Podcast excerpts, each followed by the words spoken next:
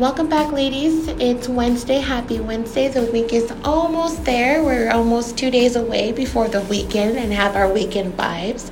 So today's hashtag is change.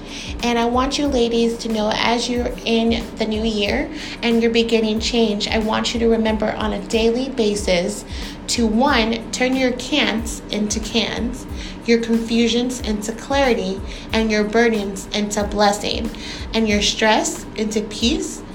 And remember to be blessed with growth, prosperity, and happiness growth and change of the mistakes that you made in the past that you're not continuing to make those. Prosperity meaning that you're growing financially emotionally physically mentally not just with your finances and happiness. Find happiness the things that make you happy. Try not focusing on what makes others happy but find your own happiness. If you do all of those ladies you will be a better version of yourself and success is only in your future. Thank you for tuning in for Wednesday's hashtag.